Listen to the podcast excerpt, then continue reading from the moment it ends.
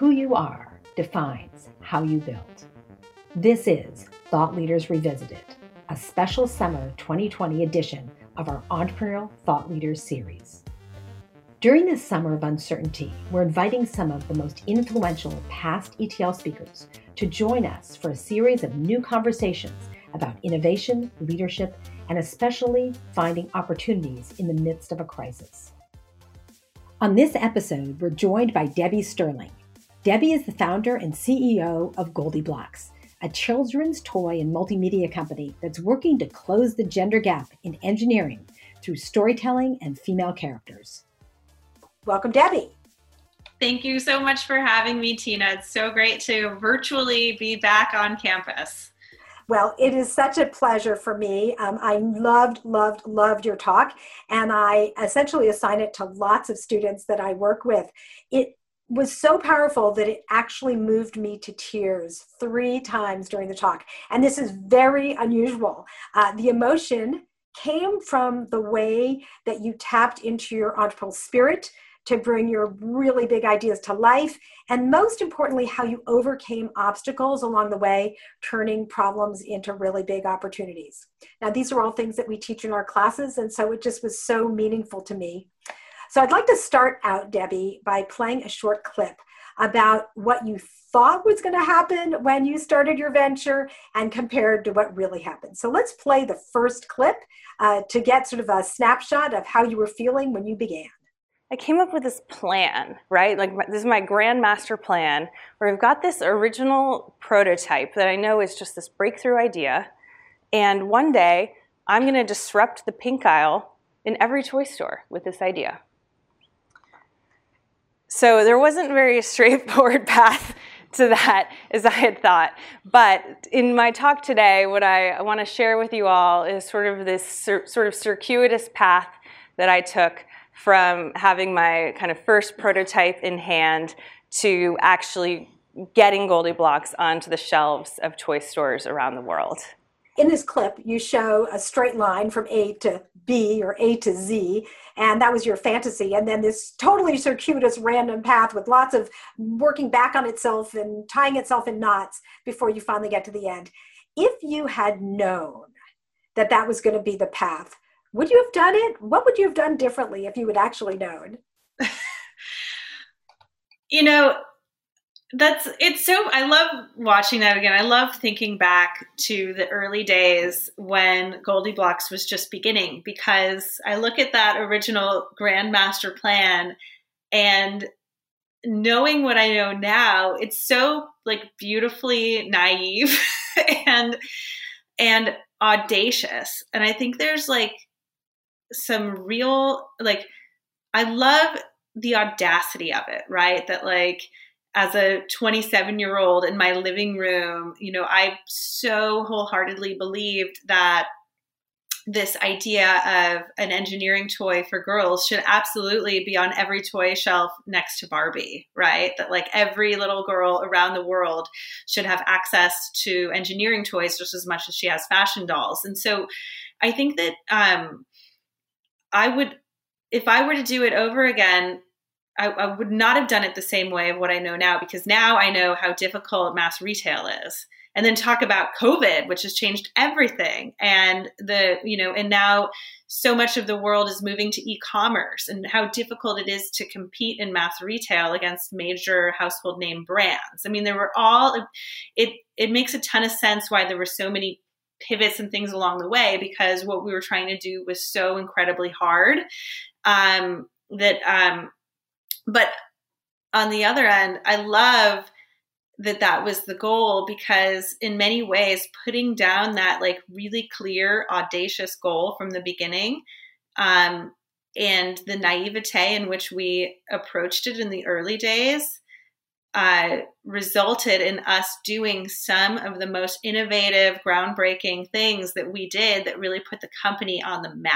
And that story of disrupting the pink aisle, which we did in Toys R Us and Walmart and Target and, and toy stores around the world, I mean, we achieved that in record time. And I think that that story and the ability that we had to do that really built the brand of GoldieBlox as this rebellious, like little engineer that could, that everybody fell in love with the brand and the story. And that's what really got the company off the ground. So, you know, in some ways, I'm glad that it went that way. And I'm glad that a lot of my early mentors actually didn't dissuade me from that path. And I see myself now mentoring a lot of young people going into it. And I, I constantly struggle with how much to tell them about how hard it is um, because I don't want to dissuade them either. Um, and so, look, I think, um, I think knowing what I know now, um, it probably, the goal and, and the goal now that I talk about is less about um, where the product or content that we create gets distributed. You know, it doesn't matter if we're selling through mass retail toy shelves or online or in a physical, you know, or in a mom and pop store. It the goal really is to get young girls excited about STEM you know? And so and so that's really the goal. Um, and when you when you make that the goal then um, you can think about the best way to achieve that at the stage of the company that you're at so that you're not trying to do something that's impossible but you're more kind of stepping there gradually as the company builds and grows. Very cool. Well um, i think one of the most fun pieces of your talk initially when you talked about when you first started and uh, you didn't know who you should share your ideas with you know and this is something every entrepreneur feels. Is that if i show it to people too early they're going to scoop my ideas. It's the best idea in the world. Everyone else is going to steal it. Or if you show it too early it really doesn't capture the vision of what you're trying to accomplish. And so you don't want to show it and get criticism. On the other hand if you're going to wait too long then you're going to miss out on the opportunity of getting really helpful feedback and support. So I want to play this clip about, which I think is just a fabulous clip about how you sort of navigated that path between being private and then learning uh, when you had to share your ideas. So let's play clip number two. I learned that being an inventor means that you sort of hole up alone, kind of working on your idea, trying to come up with something. And that's what I've been doing for the last few months, I'd been kind of alone in my apartment making those sketches and prototypes. And even though it was my passion, it was what I knew I wanted to do with my life, I was lonely. I, I wasn't having a lot of fun. And I was too afraid to talk to people about my idea because I was afraid that some big toy company might steal it. And so I was just, I was lonely. The moment I went to this social entrepreneurship conference and I built up the courage to get up and share my idea without making somebody sign an NDA, which by the way, I'd even made my mom sign one. I was so paranoid. Um, the moment I actually, I, I'm not even kidding, I have it, a copy of it. The moment I actually finally kind of put myself out there, like everything changed. Um, all of a sudden, I wasn't feeling lonely anymore. I had people coming to my apartment every day, evenings, weekends. We were working on the prototypes together. They were helping me, they were giving me advice, they were giving me ideas, uh, just volunteering because they were passionate about it. I just love that. I mean, it's just terrific. So I wonder, what advice would you give other people? This is a question get asked all the time. You know, when do you know when to set to share your ideas with others? What what sort of insights do you have?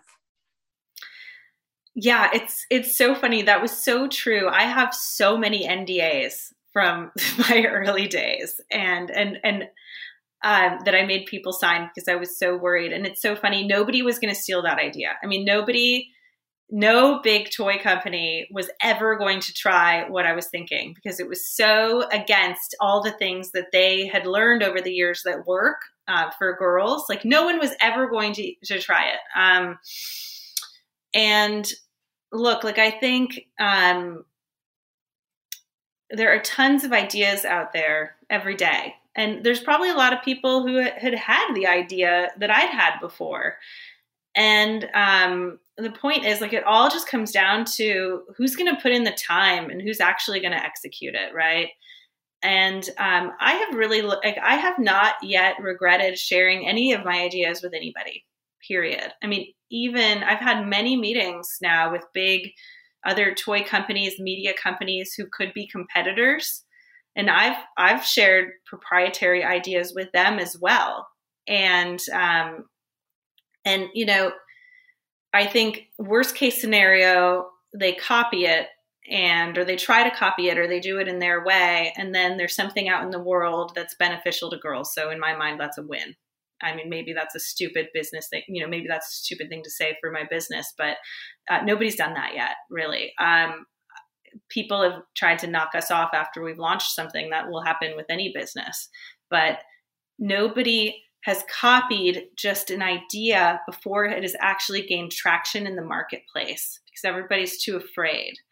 So my advice is, you know, now I'm not saying like go and give away some like proprietary algorithm or something that you come up with that's really novel. Like you don't want to do something like that. But if you have, you know, if you have a, a big idea or something that you're excited about, like, I mean, I remember reading um, this book by Blake Mycoskie who was the founder of TOMS Shoes. And I loved this thing that he said where he would wear two different colored shoes like around and and and because he wanted to talk about what he was doing with everybody, like even a stranger on an airplane. And so by wearing two different colored TOMS shoes, like everybody would come talk to him about it, and then he could talk about his idea.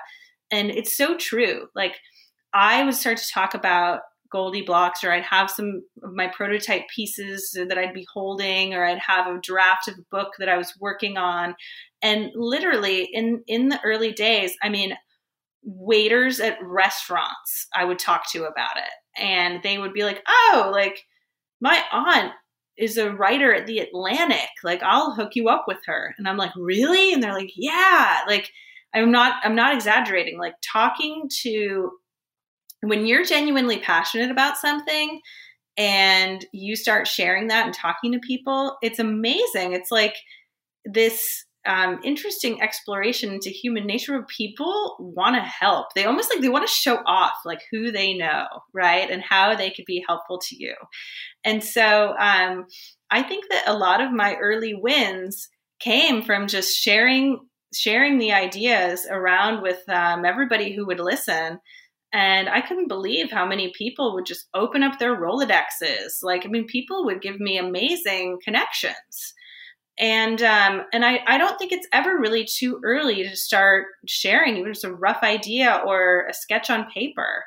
Um, I really don't. I have not yet had an experience where a half baked idea of mine got stolen by somebody else or executed any better than I would have. Uh, you know, I, I couldn't agree more. It is so much more likely that someone's going to help you that they're going to steal your idea. And uh, I just, it's wonderful that you discovered that that's so early and were able to really tap into your network of friends to help you really early on. And in fact, you did some such creative and bold things early on that allowed you to really reach escape velocity.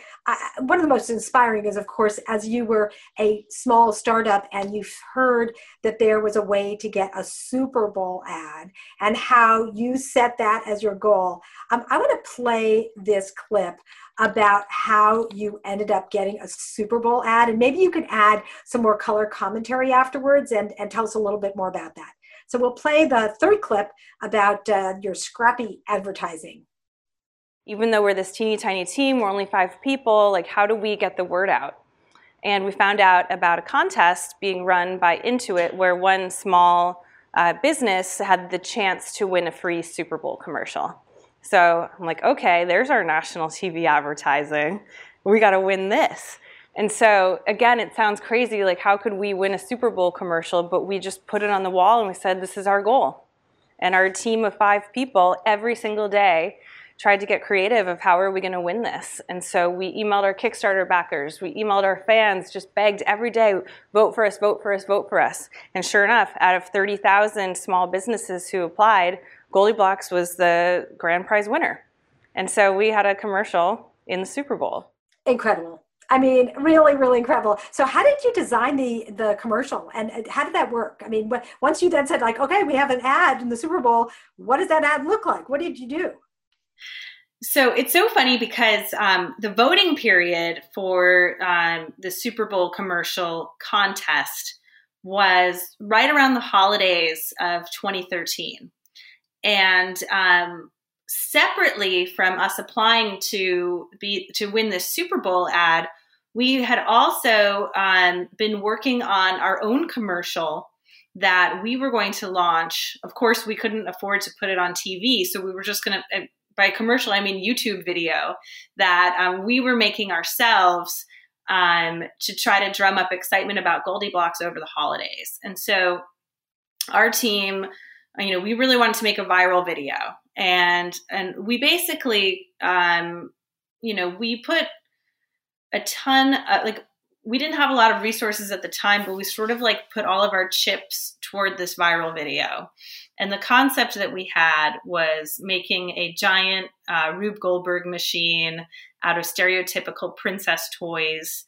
And um, and we kind of just put all of our focus on that to try to make like the best piece of content we possibly could that we thought would be so epic and would hopefully go viral. And these things, like you can never guarantee viral, but I think we just made an incredible piece of content and it actually did go very viral.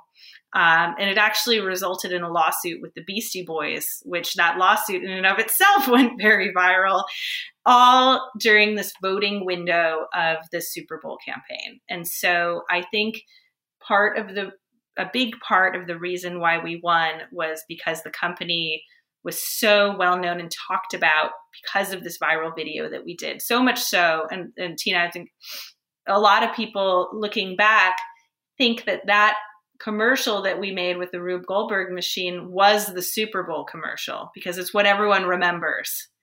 Um, but the actual Super Bowl commercial was now I'm going to sound horrible for complaining about a free Super Bowl commercial. Like I can't compl- like who could ever complain about it, but my team was so excited. We thought that we would get to make our own Super Bowl commercial because we had made such we had made such viral videos that I mean we practically pulled an all-nighter brainstorming all of our ideas for our Super Bowl commercial and um, lo and behold um, the Intuit and the ad agency that they were working with had long before had been planning, of course, they were going to make the Super Bowl commercial with our input, but um, they had already planned out the Super Bowl commercial even before we knew we had won.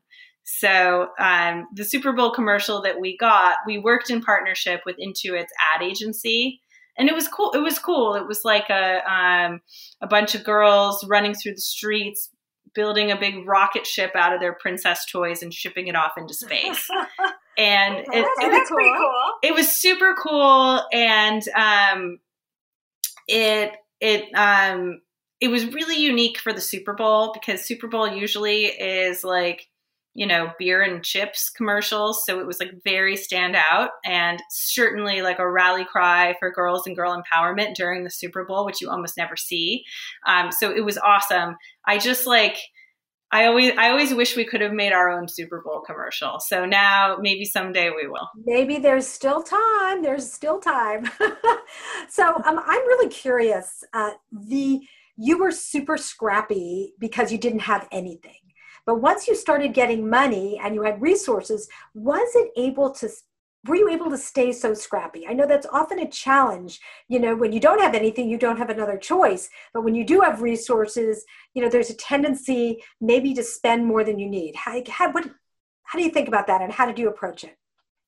Well, you know, I think for us, um, being scrappy was never like staying scrappy was never the problem we did get a lot more resources. Our problem was we were trying to do too many things with too few resources. So we always, um, in the early days, we really just had a focus problem because um, the vision for GoldieBlox was so big. You know, it was not just, I want to have toys. It was like, I want to have toys and a TV show and a feature film and mobile apps. And I want, you know, uh, eventually I want to have um, stores. And, you know, it was just, I wanted it to be a global franchise as big as, you know, Barbie and Disney Princess and American Girl. And um, in the early days, we were just trying to do so much. So, um, what ended up happening was we had like what what we should have done, which is um, you know hindsight 2020 but like what we really should have done was sequence it out a little bit better so that you know we really nail one thing first and then once that sort of that part of the business is stable and up and running and profitable then we layer on the next thing and then we layer on the next thing. But instead we had like five projects at a time all of which were under resourced so we always we always stayed really scrappy. And what's kind of amazing about it, and what I've learned though through this, is, um, you know, for for example, um, we decided we wanted to launch a mobile app, which could have been its own company in and of itself, right? And for us, it was just sort of like an add-on because we wanted to have an we wanted to get into the apps business, and so um, we had this tiny, scrappy team. I mean, we literally had like a friend of ours um, uh, from Seattle who we knew could make apps. And he like moved into my husband and my apartment and like lived and slept on our living room couch for two months, all pulling all nighters, working with a team in Poland to make the app. I mean, it was like insane. And, um, but it ended up winning iOS iOS app of the year. And I was oh, on stage wow. doing a keynote at WWDC. So like, it, it, it's like, I think what I've what I've learned here, one, like yes, like properly resource the projects that you do and kind of sequence things out so you're not doing too much because that's like what every startup messes up on, and ours was very much so. Um, but on the other hand, I, I have learned that keeping it scrappy can be a really good thing because I've had other examples of projects where you would think like, okay, well, we have a bunch of resources now, we have more money, so you start growing the team and putting more people on it and then all of a sudden all of these people bog it down. And um, and i've found that and we do this now when we're working on a project like even my my toy team is very small. Like my internal toy team is very very like amazingly small you wouldn't believe but we we bring in contractors and new ideas and thinking but the in-house team is very small and that enables us to move really quickly. Really cool. Well sometimes you know things don't even in that situation you know they end up going the wrong direction. There's a story you told that was i think probably the most powerful story I have heard in all of ETL history. And I, I'm not being hyperbolic.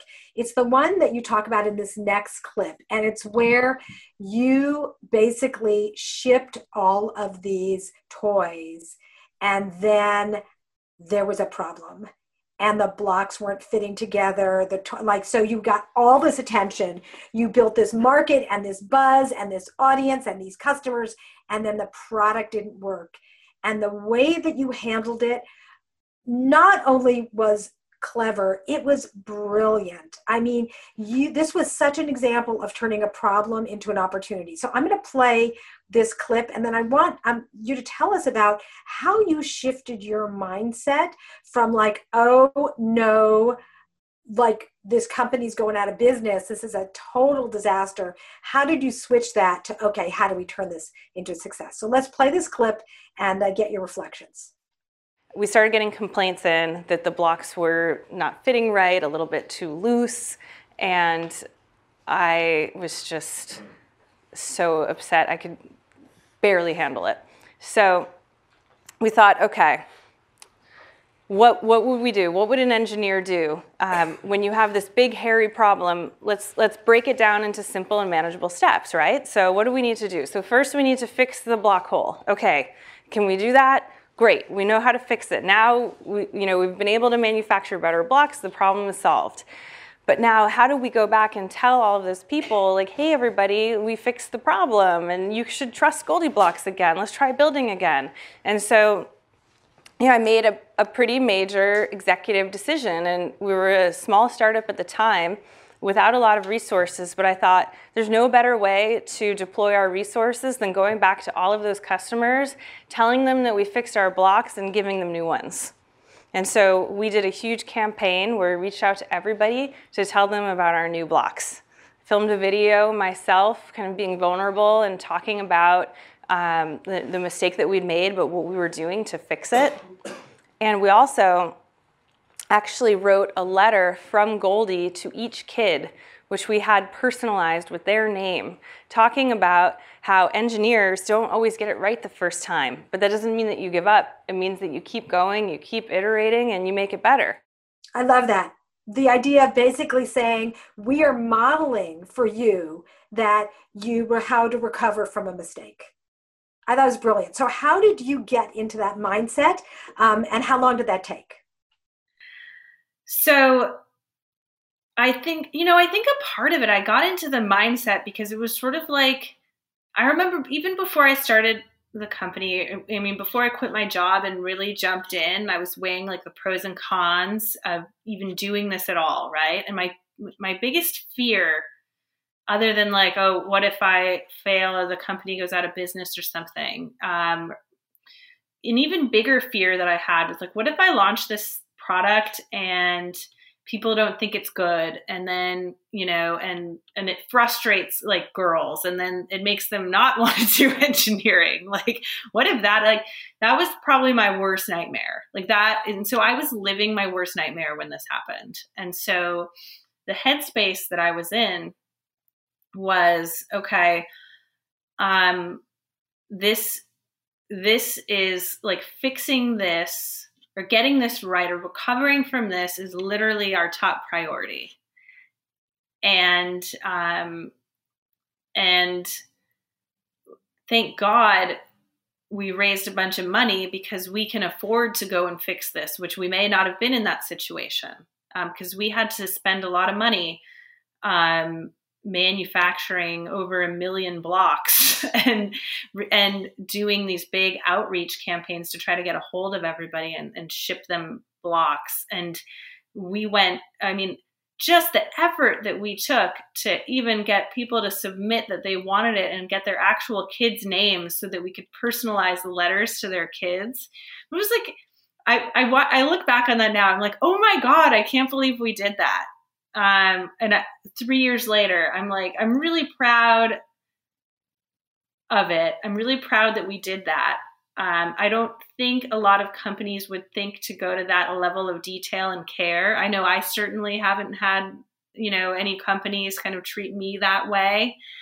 And I think it was, I think it came from this real genuine place of like, oh my God, I'm living my worst fear how how do you recover from that? The only way to do it is to do it with this much thought and care. Really amazing. I, I mean i i can't even believe it. I think it's such a wonderful example.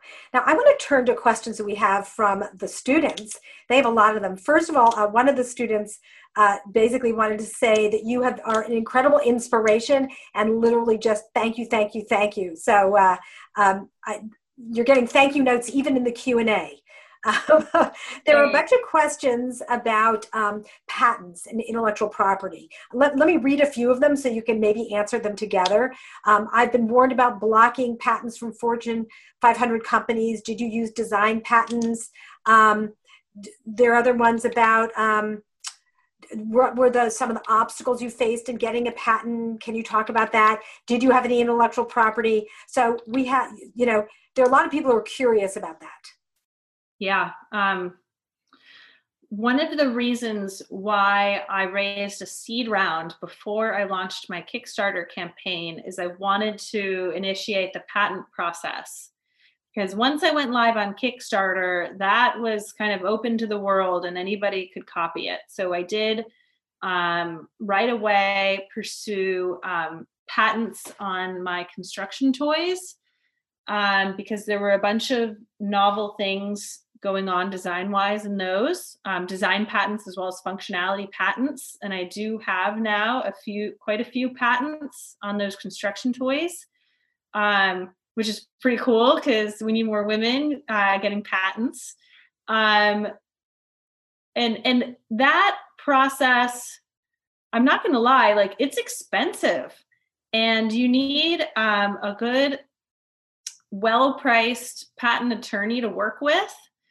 Um, and but it's important and they can really be worth a lot um, um, and and have a lot of value depending on what type of company you're building. So um, it's important to do and um, and that's one of you know when you're starting a company um, in the early days probably a big allocation of capital is shoring that stuff up um, the other types of intellectual property um, that we had to pursue in the early days were around um, trademarks for the company name and trademarking certain things as well as um, um, I think really the big one was trademarking the name GoldieBlox. And we knew that we wanted to build a multimedia company that had toys, but also clothes and apps and entertainment.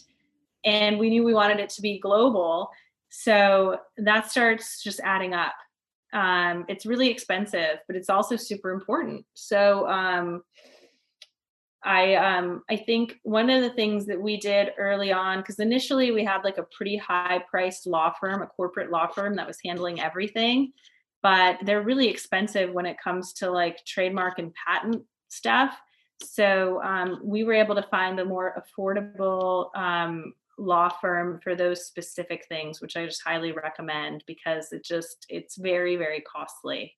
Um, but there's also things that you can do if you can't afford it. Um, you know, I think just making sure you're not infringing on somebody else's patent or trademark, I think is good, is something you really want to do if you can't afford yet to go through all of those steps, at least knowing that you're not infringing on somebody else's. Like we launched something once where um, we did like a cursory search and um, we did find someone else was using the name but we were like oh this is some no nothing whatever we're not worried about it.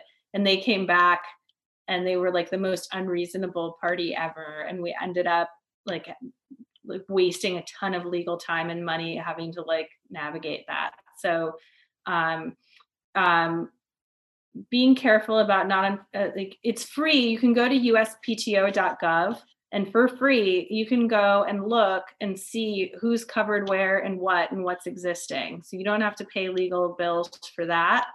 And as long as you're not infringing on what somebody else already owns, and you start picking whether it's the name of your company or whatever your product is, if you begin demonstrating use of that, even if you can't afford the expensive legal bills yet, that still is actually pretty good protection.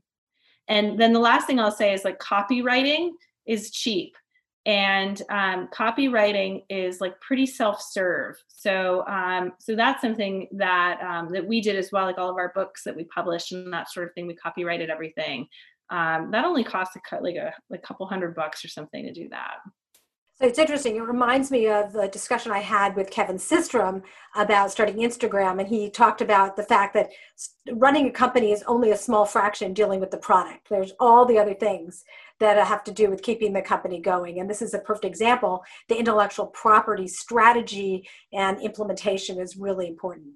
So we've got a whole bunch of new questions here. Um, one that a bunch of people are interested in is about your Kickstarter campaign. You were super successful at the beginning. Can you talk about that and how you were able to make that so successful early on? Well, I think for GoldieBlox specifically, the Kickstarter campaign was all about my ability to deliver a very effective um, video speaking to camera from the heart about what I was doing and why, and really making the ask, like asking everybody, you know, if you believe your daughter is more than just a princess, then please support me. You know, buy this toy, buy it for your daughter, buy it for your friend's daughter, and you know, and really like you know, pitching the the sale. You know, and and that is it's hard to do that. You know, uh, um, it's i'm i'm now like pretty media trained and i can speak on camera. Back then i was you know super awkward and nervous about talking to the camera with all these lights on my uh, in my face like trying to deliver an authentic you know uh, what i was trying to do was how do i replicate when i go sit with someone for a cup of coffee and i tell them what i'm doing my the passion just exudes out of me and by the end of the coffee they're like oh my god i'm so excited how do i get involved and um, that's what i was trying to do with the kickstarter and after several attempts um, And the funny story there is like we had our first attempt, which was very staged and scripted, and like it was just trash. Like I, I had to throw it out because it wasn't genuine. And so um, we had to completely reshoot the whole thing, and I had to drink almost an entire bottle of wine to get comfortable enough to give that performance. Um, but I really think that that was what did it on the Kickstarter. I really do. It was um, because it's not like the product prototype was that great. I mean, it was very beta. It was a good. It, it was fine um, but it was more, it was the big idea and vision. You were selling the vision. It was the vision that really struck a chord. And Kickstarter was the perfect platform to do that because it basically enables you to create an infomercial. And you can't do that if you're just like a package on a shelf. I mean, you know, so um so I really I mean, I don't know what would have Kickstarter really did kickstart us because the story needed to be told. You know, if we had just made the toy and got it on some toy shelves, nobody would have understood it. Um, so um, I, I'm just, I'm a huge fan of it. Anytime any entrepreneur asks me whether or not they should do it or they're thinking about it, I'm like, do it, you know, because I think it even just crafting what that video would be, whether you launch it or not, is such a useful sales tool and useful for you to really figure out how to communicate your vision in a way that would get people, you know, on board wanting to wanting to wanting to back it wanting to support it wanting to be a part of it. And and the other thing i'll say about whether it's kickstarter or gofundme or any of those other sites um, it's really cool now. I mean, you have we have the ability nowadays to sort of crowd fund ideas, crowd fund companies. And when you have that, it's like we had over 5,000 Kickstarter backers who, and they still, I mean, I meet people all the time. I meet people, whether I'm at a conference or at an event, that are like, oh my God, I backed you on Kickstarter. Like they feel like they part own the company. And that's so cool to have people like that. I mean, those were the people that voted for us to win the Super Bowl commercial. Those were the people that, you know, showed up when we asked when we needed help on a photo shoot and we needed kids, but we didn't have any money, you know. So um, I, I, I highly recommend it. I, it was a great experience. So it's also it's just wonderful because you can do it even before you have a product to just gauge whether there's any interest, right? It's a great way to sort of test, put up a trial balloon and see if people show up. So um, there's a lot of interest in in this next question, which is about you have been an inspiration in closing the gender gap in STEM, and also you've done a great job with racial representation, and you've really worked very hard at, at, at all of this. What can companies and organizations learn from your leadership having to do with diversity and inclusion? Oh, that's a great question. Um, well, a couple. I think a couple things. So from um, from a I'll, first, I'll speak to a um, product perspective. Um, very early on, I think we recognized the need to have um, really strong representation in our content and in our toys and how important that is for kids. And um, and we really made that a priority um, and it immediately i mean immediately we saw the effect. Like we um, very early on introduced goldie's best friend ruby rails who's an african american coder. And right away i mean even like we started seeing little black girls posting pictures playing with our toys. And prior to that, it had been almost all little white girls. I mean, it was that simple. Um, but then it's also incredibly important um, to prioritize diversity for the team itself and the company. And um, I'll tell you, like, it's um, it's something that has to be a priority, um, and and you have to have the executive leadership team on board. I think the biggest thing that we did um, to increase diversity at the company is anytime we hire any role, um, we always need to have at least three final candidates for that role. And um, there need to be diverse candidates for every role that we hire ever. And if the hiring manager can't bring diverse candidates for a role, then they need to keep looking. because all you know we have to have to have diverse talent um, at that final level before the company makes the decision of who to hire. And for me, I think that's like the biggest thing. That we've done a lot. We've done a ton of things. I mean, and I, and I don't have time right now to list all of the things um, that we've done in terms of like bringing in people to come talk to the team and this and that, and like you know investing in organizations. But I, I don't want to underplay that. All of that stuff is important, but the most important thing is hiring people of color. You know, hiring hiring um, men and women, actually creating a very diverse team with different backgrounds. I mean, that's that's the way to do it. And there's no like sugarcoating or talking around that. And um, and in order to do it you just you need to prioritize it. And and there's so many excuses that companies make especially tech companies talking about how you know oh well the, the candidates just aren't there. There's not and, and i just you know it's just not true. It just takes longer. And when you're it just takes longer to go find that talent. And sometimes it, it might take uh, a little bit of a leap of faith in bringing in somebody and and um, providing a little bit of mentorship or getting set or believing that somebody has like nine out of the 10 things that you need, then they can probably, you know, learn the, the one thing that they would need to be successful. So you just, you have to prioritize it. So um, that is really inspiring, and, and the fact that you've been thinking about this for a long time is is really really meaningful. So what what is GoldieBlox up to now? What are you what are you doing, and what's your vision for the next five years? So, um, well, we moved the company to Los Angeles, which was a huge move, but um, we really wanted to be in the epicenter of media and entertainment because, you know, in addition to the great, great toys that we create where kids can kind of have hands on STEM learning, what's just as important, if not even frankly more important, is that they need to see characters and role models in STEM and in, the media that they consume to get them interested in the first place. So if you think about, um, you know, Bob the Builder, Handy Manny, Bill Nye the Science Guy, Sid the Science Kid, Lego Man. I mean, the list goes on and on of all of these male engineer characters.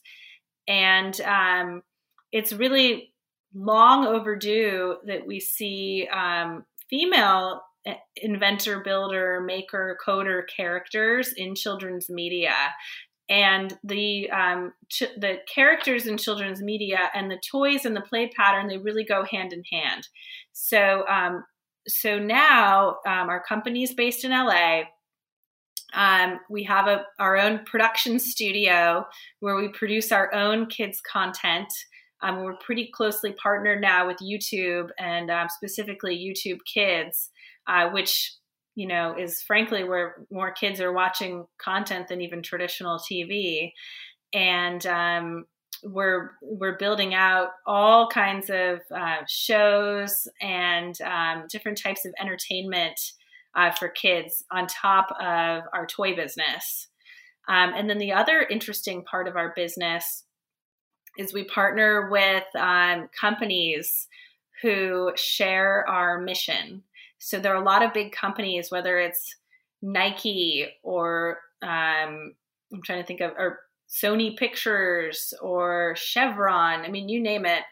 Um, it's almost every major company has um, a corporate social responsibility around either STEM education or girl empowerment. And so um, we've found a really exciting opportunity to partner with those companies on mission driven marketing um, as well as creating content to hit the social mission that we both have, um, bring revenue to GoldieBlox, and just expand our reach. So um, the corp our corporate partnerships business has been now maybe 18 months in the making, so it's fairly new, but it's been really exciting. And just like one quick example of that that's pretty cool, Re- we recently partnered with Nike, where we sent a young girl to their headquarters to meet all the women who designed the Nike shoe. So it's just like it's pretty fun because it's like Nike gets to market their new shoe, we get a great piece of content um, you know, everybody wins. So um, we're continuing to build toward that big, you know, audacious. If, if the if our first goal was disrupt every toy store, I would say our new goal is really um, getting every you know getting every girl around the world excited about STEM, and um, and that um, is audacious enough that's going to keep me up at night for easily the next five to ten years to keep keep on building this, and hopefully, if we continue, um, and it feels like I'm at the point now where I'm eight years in, and it's fun to to do this talk today to looking back three years ago and just feeling like wow i've learned so much you know and i'm still learning. Um, and as long as you just keep on learning and being really open-minded about that you know you can just continue to improve and you know eventually eventually achieve what you set out to achieve or realize what you had initially set out to achieve was actually the wrong goalpost but that's okay and you just redefine it and you move on. The entrepreneurial thought leader series is a stanford ecorner original production the stories and lessons on stanford ecorner are designed to help you find the courage and clarity to see and seize opportunities Stanford eCorner is led by the Stanford Technology Ventures Program and Stanford's Department of Management Science and Engineering. To learn more, please visit us at ecorner.stanford.edu.